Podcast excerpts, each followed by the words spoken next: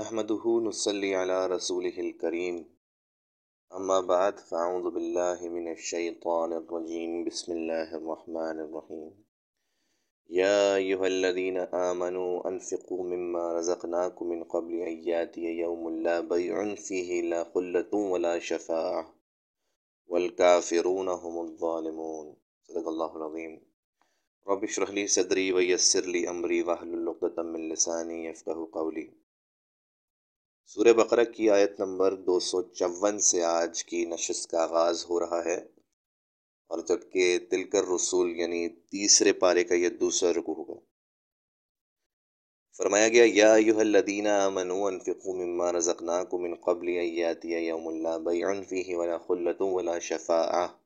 اے ایمان والو، جو مال ہم نے تم کو دیا ہے، اس میں سے اس دن کے آنے سے پہلے پہلے خرچ کر لو۔ جس میں نہ مال کا سودا ہو اور نہ دوستی اور سفارش ہو سکے۔ سبحان اللہ۔ والکافرون هم الظالمون۔ اور کفر کرنے والے لوگ ظالم ہیں۔ یاد رکھیے گا، یہاں کافر سے مراد اصطلاحی کافر نہیں، بلکہ معنوی کافر ہے یعنی دیکھ رہا ہوں کہ دین مغلوب ہے اور معاشرے میں اس کو اٹھانے کی جد و جہد بھی ہو رہی ہے اور اس کو مالی ضرورتیں بھی ہیں۔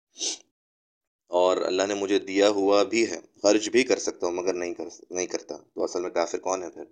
اللہ اب وہ آیت آ رہی ہے جو فرمان نبوی صلی اللہ علیہ وسلم کے تحت قرآن کریم کی عظیم ترین آیت ہے۔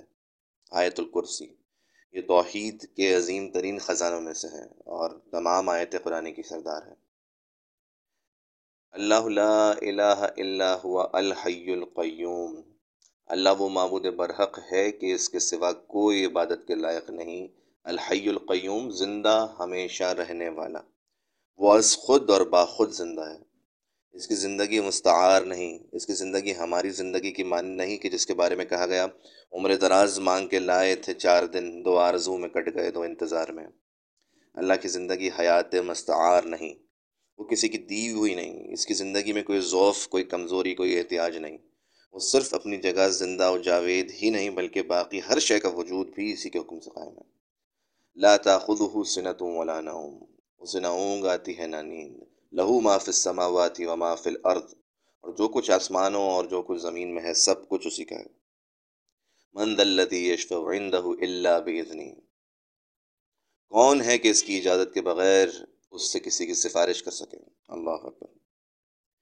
شفاعت کا دو ٹوک انداز میں رد یعنی کیٹیگوریکل ڈینائل قرآن کی کافی آیات میں ملے گا کہ کس کو یہ اختیار حاصل ہے، لیکن یہاں پہلی مرتبہ استثناء کے ساتھ شفاعت کا ذکر ہے۔ اللہ بیزنی کہ ہاں جس کے لیے اللہ اجازت دے دے۔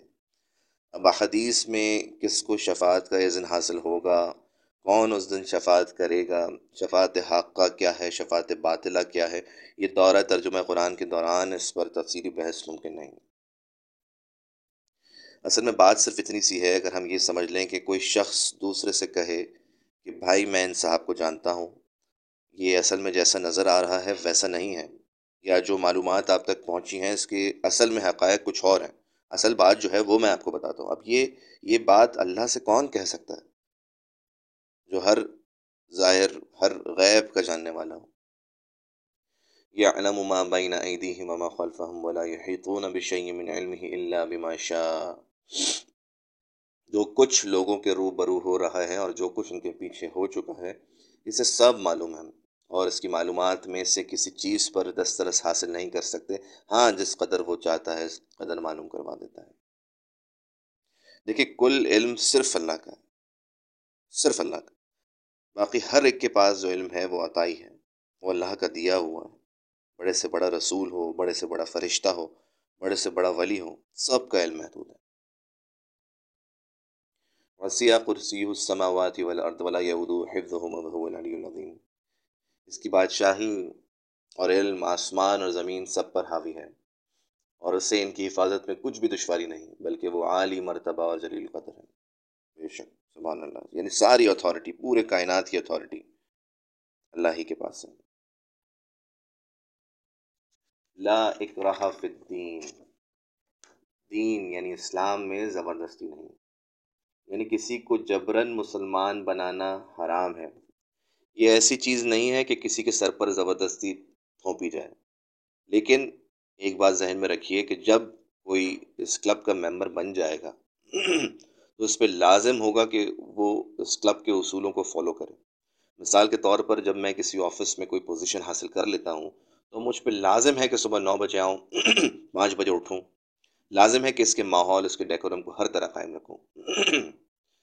طبعین اور رشت من الغی۔ ہدایات صاف طور پر ظاہر اور گمراہی سے الگ ہو چکے ہیں۔ یعنی سرات مستقیم مبرہن کر دیا گیا۔ فمن یکفر بالتاغوت و یؤمن باللہ فقد استمسک بالعروۃ الوثقا۔ تو جو شخص بتوں سے اعتقاد نہ رکھے اور اللہ پر ایمان لائے، جس نے ایسی مضبوط رسی ہاتھ میں پکڑ لی ہے۔ لن فسام لہا جو کبھی ٹوٹنے والی نہیں۔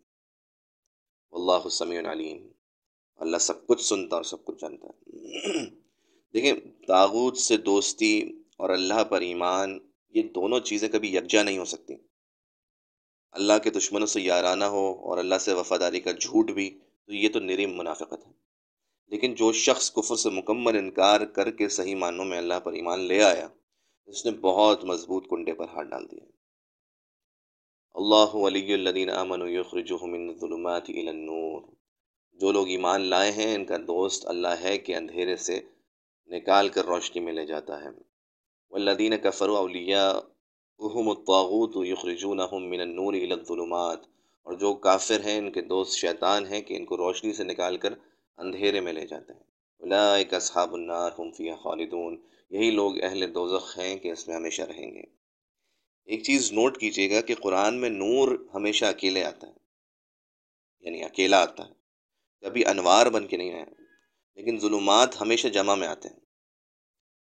اس لیے کہ تاریکی کے مختلف شیڈز ہیں، کفر، شرک الحاد اگناٹسزم ڈاونزم جتنے بھی غلط نظریات ہیں، ان سب کی اندھیریوں سے اللہ نکال کر روشنی کے اندر لاتا ہے۔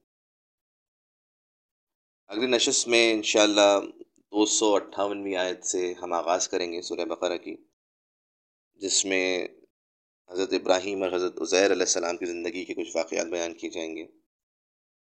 اللہ تعالیٰ عمل کی ہمیں توفیق دے۔ بارک اللہ علیہ ولکم فی القرآن العظیم ونفعنی ویاکم آیات و ذکر الحکیم۔ آمین یا رب العالمین۔